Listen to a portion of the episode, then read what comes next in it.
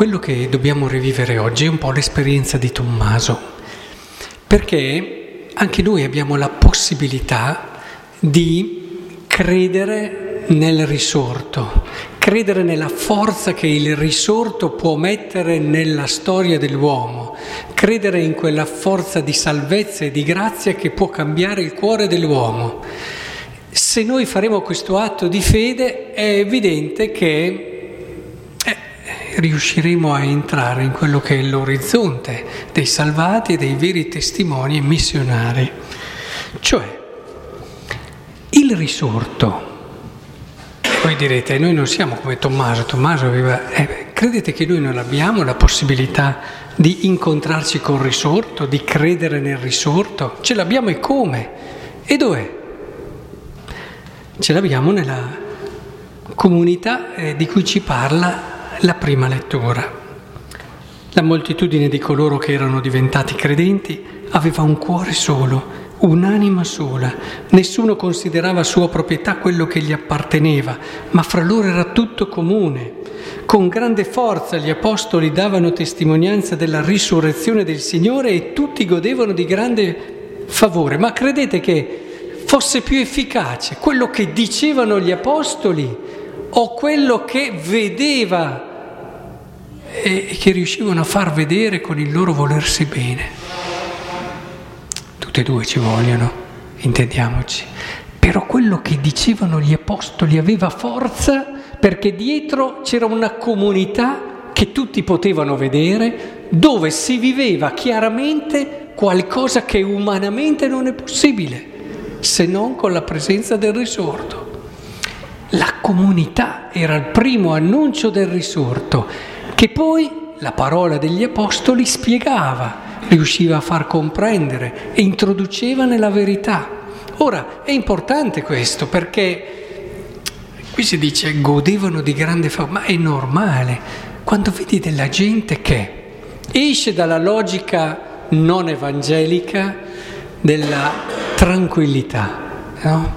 Perché gli omicidi, cioè, lo sappiamo tutti che non sono evangelici, ma forse non sempre abbiamo chiaro che il mito della tranquillità non è per niente evangelico. Io desidero stare tranquillo, io non ho nemici, io cerco di andare d'accordo con tutti, rispetto tutti. E io aggiungo nota del redattore perché faccio le mie cose e penso alle mie cose. Sì, faccio eh, qualche opera di carità, eh, qualche servizio, certo, perché la coscienza poi ce l'abbiamo tutti, ci fa stare meglio questo anche, però penso alle mie cose. Il mito della tranquillità non è evangelico, ricordiamocelo. Qui invece ci si faceva carico gli uni degli altri, è un po' diverso. Cioè,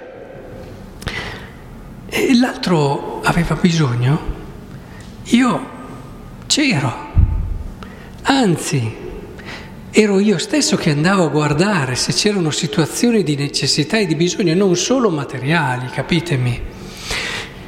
Questo vivere è il vivere tipico di chi eh, si lascia buttare giù dal divano, no?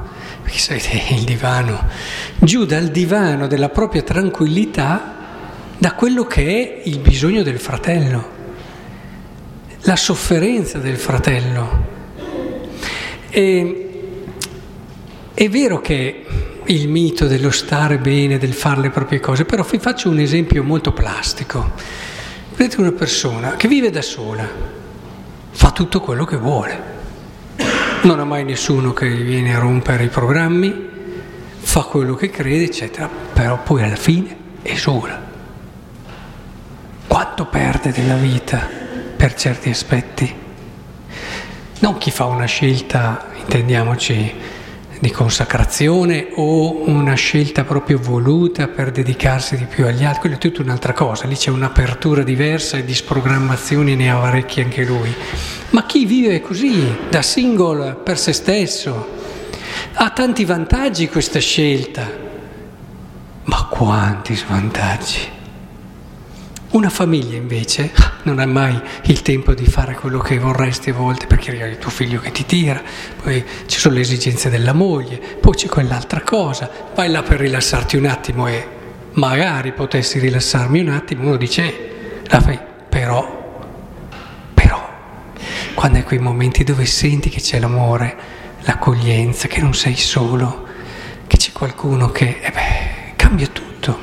Allora, questo per farvi capire che è vero che può sembrare che se noi entriamo in questa logica dove ci facciamo carico degli altri,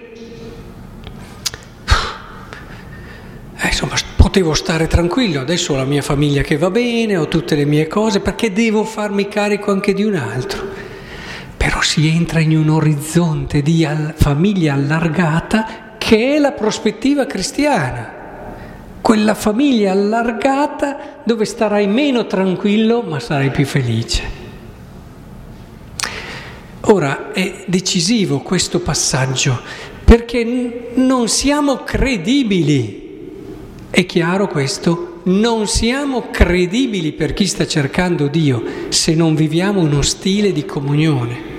Non siamo credibili, abbiamo un bel da dire, guardare la tv, vedere le varie cose, lamentarci, essere profondamente convinti delle nostre idee, magari chi ha possibilità anche di scriverlo, ma non si è credibili. È qua la sfida della vera missione, è qui la sfida del vero annuncio. Quando vedi una comunità così, dove ci si fa carico gli uni degli altri, dove non si critica, non si chiacchiera, dove non si uccide il fratello con il giudizio. Il giudizio uccide, uccide perché gli toglie il futuro. Una comunità dove davvero ci si promuove l'uno con l'altro, dove tu senti che sei in una famiglia, ecco, allora possiamo parlare e quello che diciamo è credibile. Possiamo anche non parlare perché siamo già credibili e parliamo con queste scelte. Capite che eh, il Vangelo in questo è straordinario. Bene, vi dicevo, siamo anche noi come Tommaso, perché?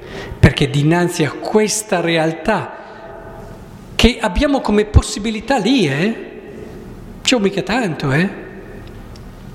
Non ci vuole mica tanto come fare il primo passo per intenderci. Eh? Quante persone? Ah, io mi immagino, no? dopo un discorso come questo, sì, però con quello là, o quell'altra là, vabbè, chiedimi tutto, però... E beh, è qui che devi credere nel risorto. Cioè, aspetti, se fa il primo passo lui, allora ciao arriverai all'ultimo momento della tua vita che ancora sarai lì con questo problema. Fallo tu e non farlo una volta, non farlo una volta. E l'ho già fatto ma non ha risposto. E fallo due, fallo tre, farlo qua, fallo mille volte. Non fermarti dopo i primi due o tre tentativi, perché Dio con te non si è fermato dopo i primi due o tre tentativi, abbiano chiaro questo, eh? E poi lavorare, bisogna crederci, credere che questa, come credere nel risorto, eh? Credere che questa è la possibilità di vivere la presenza del risorto nella mia vita. Io ci credo o non ci credo? Eh, perché eh, Tommaso cosa avrà detto? Ehi sì, risorto. E poi lo devo vedere. Chi è che mai risorto? Quando sono morti, sono morti. Passiamolo a oggi. Eh sì, una comunità dove ci vogliamo bene così, dove c'è questo farsi carico. Dai, non scherziamo. È lì che il Signore ci dice, beato te se hai creduto, ma beati coloro che credi, ci credi a questo anche senza averlo toccato con mano? E se poi non ce la fate, volete andarlo a toccare con mano, andateci, che ci sono tante realtà che cominciano già a vivere così. Il telegiornale non ve ne parla perché non fanno notizia, perché non hanno audience, ma ce ne sono nel mondo. Se avete bisogno di quella conferma lì, il Signore vi dà anche quella possibilità lì, di mettere il dito proprio lì e dire, oh, allora è possibile vivere così. Ma se ci volete credere, dice, è ancora meglio. È possibile vivere così.